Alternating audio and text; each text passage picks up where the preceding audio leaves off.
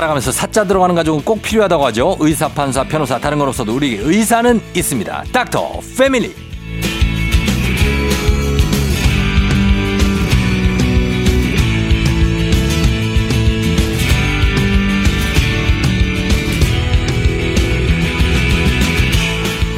사막 같은 우리 피부에 한 줄기 빛이 되어주는 피부과 전문의 김홍석 원장님 어서 오세요. 네, 안녕하세요. 네, 반갑습니다. 네, 반갑습니다. 어, 피부과 전문의들도 직업병 같은 게 있습니까? 아, 있죠. 어떤 거 아, 있어요? 이게 사실 처음 만나면 네. 항상 얼굴을 꼭 스캔을 하게 될 수밖에 없더라고요. 어. 그리고 뭐 어떤 주름이 있는지, 어. 윤곽이 어떤지, 뭐 예, 예. 검버섯이 있는지, 어. 피부 질환이 있는지 예, 예. 항상 먼저 보게 되는 것 아, 같습니다. 먼저 보게 되고 네. 어떻게 거 그래서 뭔가 좀 트러블이 있으면 그거를 좀 당장 뭐 내가 짜고 싶어서 못 참겠다거나. 아, 짜고 싶다기보다 치료를 좀 했으면 하는 뭐 이런 이야기를 해주고 싶지만 네. 이게 또 초면에 그렇게 어. 얘기를 하면 또 이게 약간 오지랖이 될 수도 있고 그렇죠. 러니까 이제 그런 이야기를 잘 못 참아 못 하고 그냥 속으로만 딱 생각하고 있죠. 보통. 어. 요거 점을 여기 뺐는데 다시 난 사람들 어떻게 됩니까? 어, 점이는 나, 어, 점이 다시 났으면 또 빼야죠. 그러니까 튀어나온 점들은 네. 사실 조금 이제 생각보다 쉽게 안 빠지거든요. 어. 그래서 이제 보통은 좀 반복적으로 빼는 게 좋은데 예, 예. 한 번에 물에서 빼면 흉이 질 수 있으니까. 흉 날 수 있고. 네, 아, 또 흉이 안 지게 하는 게 제일 중요한 부분이거든요. 맞습니다. 네. 예, 그런 것들. 자, 오늘 소아정서년 정신건강의학, 정신건강의학과, 안과, 피부과, 치과, 뭐, 마- 닥터패밀리 많은 분들이 계시지만 의사 선생님들하고 함께하고 오늘 피부과 전문의 김홍석 원장님과 함께하도록 하겠습니다. 요즘 따라 피부가 좀 푸석푸석한 것 같다, 주름이 좀 많은 것 같다, 뭐 이런 분들을 위해 준비한 요즘 주제입니다. 피부 나이 젊어지려면 어떻게 해야 하는가? 피부 나이가 젊어지려면 어떻게 해야 되나? 피부가 그러면 반대로 늙기 시작하는 나이가 언젠가요? 어, 피부는 일단 태어나는 순간부터 노화가 시작되죠. 음. 근데 우리가 보통 일반적으로는 한 네. 10대 중반 이후부터 그러니까 생성되는 속도보다 네. 이제 파괴되는 뭐가 문제가 되는 속도가 또 빨라지는 시기가 20대 중반 20대 이후부터 중반. 네. 예. 남녀 공이 그렇습니까? 보통 그렇고요. 여성분들이 조금 더 빠른 곳으로 되어 있습니다. 아, 빨라요? 네. 그래요. 그러면 태어난 순간부터 피부가 정지된 기간 없이 계속 늙어갑니까? 그렇죠. 일단 계속 좋아지는 쪽으로 만들어지는 속도와 네. 파괴되는 속도가 처음에는 많아, 그러니까 처음에는 마- 생성되는 속도가 많아지니까 당연히 좋아지는 쪽으로 쭉 가겠죠. 음. 네. 근데 어느 시점이 지나면 그 시- 스위치가 딱 반대로 가는. 그래서 어. 깨지는 속도가 많아지는 시점들이 어느 순간 생기는가. 그때부터는 이제 마이너스 길로 쭉 떨어지게 되는 그런 음. 어. 현상이 생기는 거거든요. 네. 그래서 20대 중반부터가 보통은 이제 되는 거고 뭐 처음부터 사실 태어날 때부터 그렇게 그 방안들이 시작이 되는 거기 때문에 음. 그 현상은 시작된다라고 네. 생각하시면 될 것 같아요. 그래요. 그러면 이게 사실 이제 아이들 피부 같은 거 보면은 아예 뭐 어디 구멍 뚫린 데 없이 쫙 판판하잖아요. 그렇죠. 근데 이제 어른이 되면 될수록 왜 아스팔트에 구멍 난 것처럼 그럼요. 약간 이 모공이 살짝 보이기 시작하는데 그게 어떤 차이 때문에 그렇게 되는 아, 건가요? 이게 피부 안에 있는 조성 성분들이 네. 조금씩 바뀌기 때문에 그래요. 어. 보통 우리가 뭐 콜라겐 이런 것들도요. 네. 콜라겐 안에도 종류가 되게 많거든요. 어. 근데 그 종류가 많은 것 중에서 네. 이제 뭐 우리가 어린 애들한테 많은 콜라겐, 삼형 콜라겐이 주로 많이 있는데 네. 성인으로 갈수록 일형 콜라겐이 많아져요. 그러니까 어. 이런 단단한 콜라겐이 많아지기도 하면서 네. 어릴 때 되게 보들보들하고 되게 부드러운 피부가 네. 약간 단단하고 거칠어지는 피부로 바뀌는 거죠. 아, 피부가 아예 피부 결이 바뀌는 거군요. 그렇죠. 그 조성 성분이 바뀌기 때문에 그렇습니다. 어, 그 제일 큰 원인 피부 결이 바뀌는 건 자연스러운 건가요? 왜, 왜? 어, 그렇죠. 원래 기본적으로 자연스러운 거에 네. 플러스 외부적인 요인이 얼마만 큼 더 있느냐에 따라서 결정이 되거든요. 음. 예. 그래서 보통 노화를 크게 두 가지로 분류를 하는 게 내 몸이 스스로 어쩔, 어쩔 수 없이 나이가 들면서 가는 노화. 음. 네. 그 다음에 외부적인 요인, 자외선, 음. 담배, 음. 미세먼지, 음. 그다음 음식, 음. 그다음 생활 습관, 스트레스 이런 것들이 하나의 또 노화를 일으키는 외부적인 요인이 어떻게 들어오느냐에 따라 달라지는 겁니다. 자, 일단 그러면은 그렇게 크게 봐서 첫 번째 자외선부터 한번 가볼게요. 자외선의 노출. 사실 우리가 그냥 쉽게 얘기해서 몸 안에 피부는 되게 좋잖아요. 네. 어, 뭐, 밖 안에 우리가 안 보이는 부분, 우리가 그렇죠. 보여줄 수도 없고. 근데 여기 진짜 피부 좋은데. 네, 맞습니다. 네, 그런데 얼굴만 피부가 노화가 온단 말이죠. 네. 자, 그게 자외선 때문인가요? 아무래도 있죠. 왜냐하면 네. 가장 많이 노출되는 부분 중에 하나고 1년 내내 네. 사실 거의 노출되잖아요. 그렇죠. 러니까 이게 우리가 옷 안에 음. 안 보이는 부분 노출될 일들이 별로 없다 보니까 음. 실제로 차이가 많이 나는 거죠. 아, 그렇구나. 그래서 어 피부 노화가 된다. 그러면 이걸 선크림을 이제 그래서 요즘엔 정말 필수적으로 강조를 많이 하시잖아요, 선생님들이. 네, 네. 이거만으로 피부 노화를 막을 수 있습니까? 아, 그래도 이게 가장 과학적으로 네. 증명된 자외선을 차단할 수 있는 그 유일한 방법이니까 예. 실질적으로 이것만으로 열심히 잘 해줘도 음. 어느 정도 충분히 예방이 가능하죠. 근데 선크림이 네. 가장 큰 장점은 피부 노화를 막을 수 있다는데 가장 큰 단점이 뭐냐면 발랐다가 피부 트러블이 생기는 분들이 많아요. 그렇죠. 맞, 맞습니다. 네. 이게 이제 종류가 많다 보니까 네. 선크림에도 이제 뭐 여러 가지 종류들이 있는데 음. 피부 타입에 따라서 좀 선택하는 방법들을 네. 좀잘 고려를 하셔야 됩니다. 그러면은 이게 선크림을 24시간 얼굴에 바른 채로 있어야 됩니까? 아, 그럴 필요는 없고요. 네. 우리가 자외선에 노출되는 그 기간, 시간에만 네. 선크림이 발라져 있으면 됩니다. 어. 그러니까 예를 들어서 나 저녁 8시에 나갈 거야. 그럼 굳이 바를 필요 없죠. 음. 근데 아침 우리가 8시부터 뭐 예를 들어서 오후 6시까지 해가 떠 있는 기간 동안에 음. 내가 실내만 만약에 있다. 네. 그럼 굳이 또 바를 아, 필요가 안 바를 없지만 필요 예. 만약에 내가 주로 생활이 야외고 네. 창가 쪽이고 뭐 바깥에 활동할 일이 많다. 어. 그러면 선크림 꼭 바르셔야죠. 아, 그럼 발라야 되는데 자기 생활 습관 에 따라서 네. 그렇죠. 예, 바르고 또 지우고 하면 되는데 그러면은 이거를 선크림 바를 때왜 어떤 분들 이제 보면은 얼굴 하얗게 네. 되게 바르시는데 주로 이제 이거 골프장 가면 많아요. 네, 맞습니다. 골프장에 이제 어 저 아, 뭐라고 그래야 되죠? 그 형님들이 얼굴만 하얗게 네, 맞아요. 해가지고 정말 국물 막 흐르게 바르시는데 네. 이 정도로 발라야 됩니까? 아니면 싹 그냥 쳐서 쳐 바르면 됩니까? 아, 사실은 원래 이제 그 바르는 양이 정해져 있어요. 아, 그래요? 어, 예, 제곱센치당 2mg이라고 해서 어. 원래 한 사람당 바르는 크기가 500원 동전 양만큼 사용을 하셔야 됩니다. 얼, 얼굴이 크기가 차이가 있잖아요. 그래도 이제 보통 일반적인 얼굴 크기라고 어. 했을 때 좀 크신 분은 더 많이 쓰셔야겠죠. 네네. 근데 500원 동전 크기가 네. 생각보다 양이 많아요, 이게. 그래요? 네. 어. 그러니까 이게 그래서 우리가 보통 쓰는 양이 일반적으로 쓰는 양이 권장량의 4분의 1밖에 안 씁니다. 어. 그러니까 실제로 권장량을 써보면 그렇게 얼굴에 허옇게 되는 아. 정도까지도 되기 때문에 음. 실제로는 그렇게 쓰는 게 좋다라고 이야기는 하지만 네. 일상생활에서 그렇게 쓴다는 건 사실 좀 힘든 부분이니까 음. 사실 그래서 더 발라주는 방법을 씁니다. 그래서 자주 발라주거나 음. 두 번을 바르거나 이런 방법을 쓰는 게 훨씬 더 효율적이죠. 음. 그러니까 이게 이 자외선이 예를 들면 운전을 하고 있을 때 창문도 통과합니까? 아, 자외선 총, 총 종류가 세 가지가 있는데요. 네. UV 자외선 A, B, C가 있어요. 네. C는 오존층에서 거의 다 막혀가지고 음. 지표면에 떨어지는 경우는 없거든요. 그러니까 오는 것 중에. 예, 네. 그 중에 A가 네.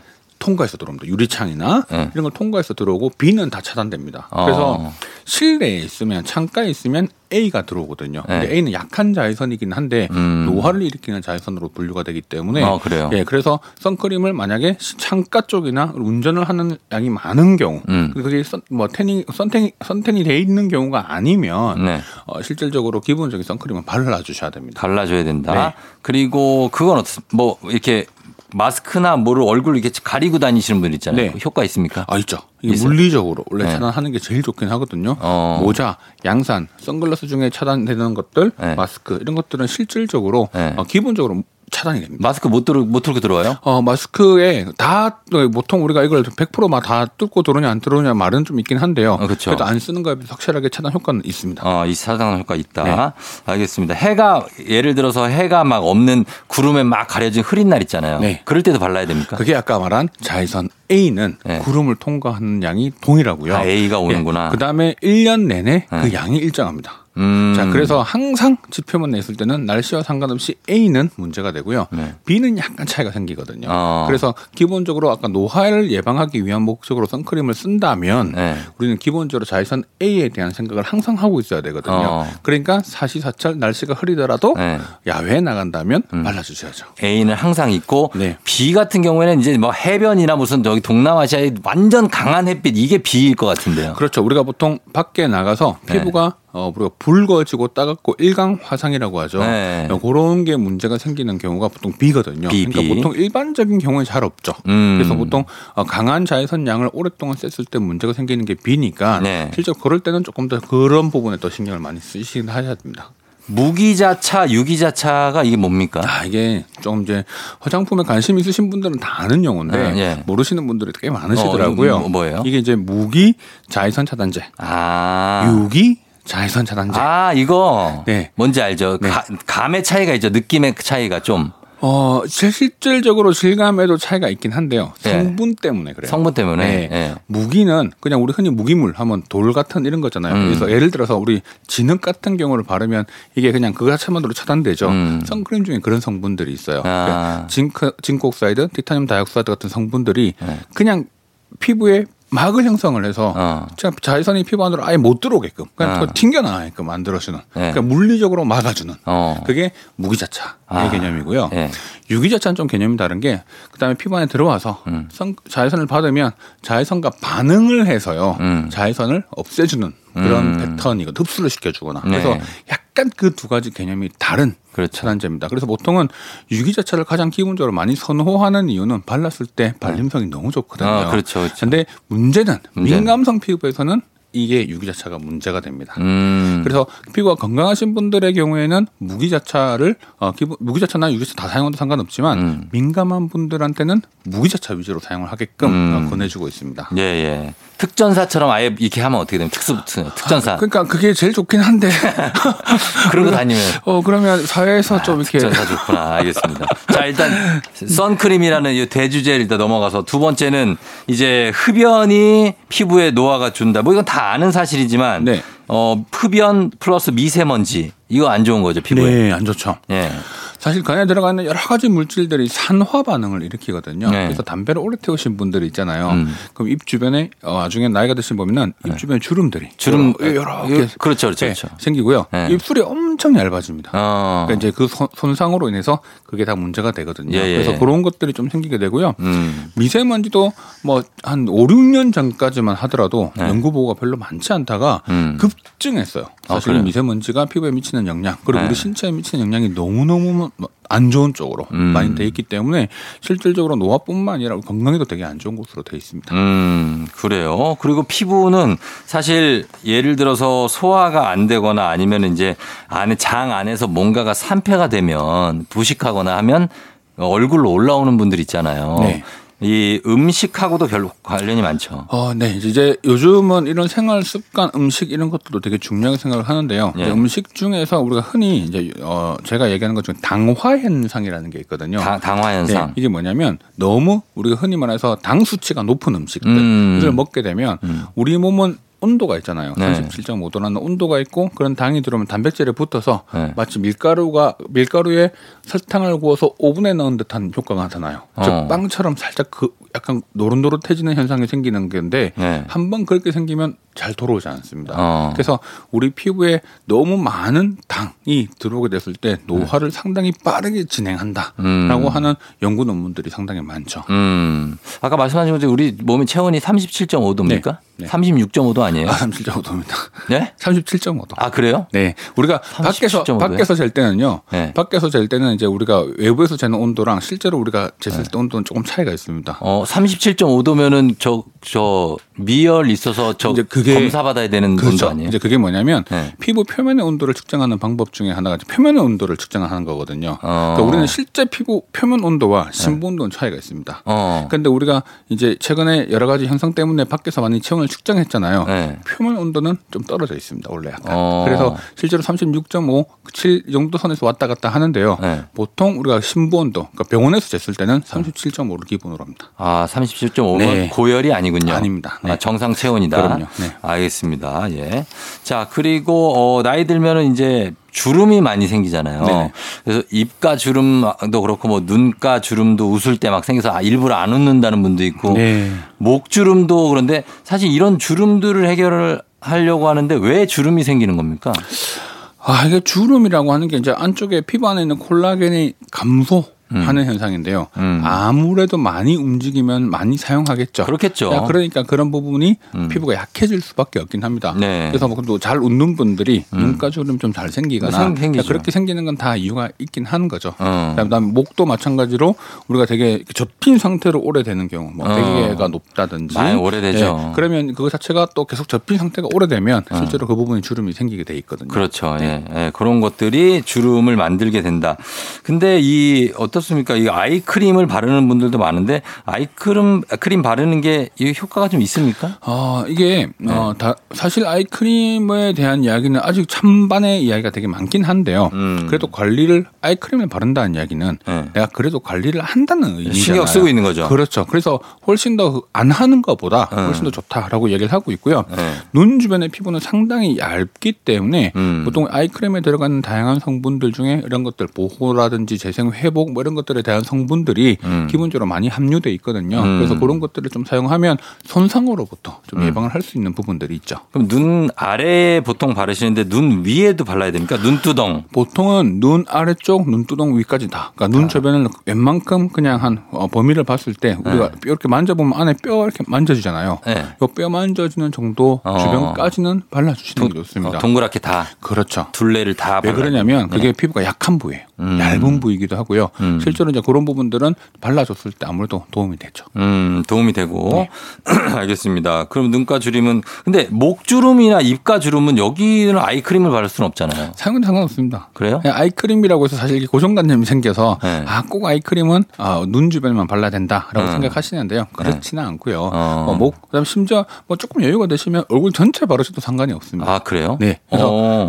그 문제는 네. 아이크림이라고 하는 고정관념 때문에 생 기는 거라서 네. 실제로 전혀 그 상관없이 조금 더 본인이 관리하고 싶은 부분이 있으면 함께 사용하셔도 됩니다. 아, 근데 많이 안 주니까. 그러니까요. 이게 비싸기도 비- 하고 비싸서 좀. 네, 그러니까 그렇게 사용하기 하는 분들이 많지는 않죠. 그렇죠. 근데 보통은 이제 우리가 아이크림 이야기할 때는 그래서 유효, 야 피부가 얇은 부분, 입 주변도 피부가 얇잖아요. 음. 네네네. 그래서 그런 부분들 함께 사용해 주시면 좋죠. 알겠습니다. 자, 그러면 어 마지막으로 피부에 안 좋은 습관 또 피부를 생각하면 이거는 절대 하면 안 된다 하는 거 몇 가지만. 예. 저는 일단 1번 때 미는 거. 때 밀지 마라. 예, 저는 때 미는 거에 대해서는 이제 우리나라가 아주 오래 전부터 갖고 오는 문화 중에 하나긴 한데 어. 예, 피부에 상당히 큰 상처를 주기 때문에 음. 피부를 건조하게 만들 수 있는 요인이 되고요. 음. 두 번째는 아, 방금 선크림. 선크림 꼭 사용을 해라. 네. 사용하지 않는 건 되게 문제가 된다. 이게 음. 첫 번, 두 번째고요. 세 번째는 보통 어떤 피부에 트러블 나면 음. 짜지 마라고 제가 꼭 이야기합니다. 그럼 어떻게 해요? 아, 이게 조금 기다리실 필요가 있는데요. 음. 보통 이걸 무조건 짜기 시작하면 손이 누르는 압력이 음. 생각보다 피부 입장에서는 엄청 강한 자극입니다, 이게. 음, 네. 그러니까 오히려 두는 거와 짜는 걸 봤을 때 짜는 게 훨씬 더 안 좋은 자극이 돼 버리거든요. 어. 자 그리고 만약에 짠다고 했을 때는 위에 농이 좀 이렇게 생기는 경우 있죠. 생기죠. 그런 경우는 살짝 위를 열고 네. 짜주면 밖으로 배농이 되는데 네. 그러지 않은 상태에서 짜버리면 안으로 들어가요? 터져 버려요. 그러니까. 그럼 오히려 흉이 엄청 크게 생기거나 어. 세소 침착이 생기기 때문에 손을 짜는 습관은 좀 주의가 필요합니다. 짤 때 신경 쓰셔야 되고 이거 피부과 가서 이제 전문 그 네. 그렇죠. 보통 관리하시는 큰 분들. 부, 큰 병변들은 그렇게 하셔도 되고요. 네. 요즘 뭐 작은 병변들은 뭐 패치 같은 것도 잘 나와 있거든요. 아. 여드름 패치나 뭐 이런 약간 트러블용 크림들이 조금 네. 나와 있어요. 그래서 네. 그런 것들 쓰면 좀 약간 감소됩니다. 노랗게 골랐을 때 네. 패치를 붙여놓고 공기를 안 통하게 해야 됩니까? 아 그러진 않고요. 노랗게 됐을 때는 살짝 오픈하는 게 낫습니다. 오픈해야 돼요. 이미 그 안은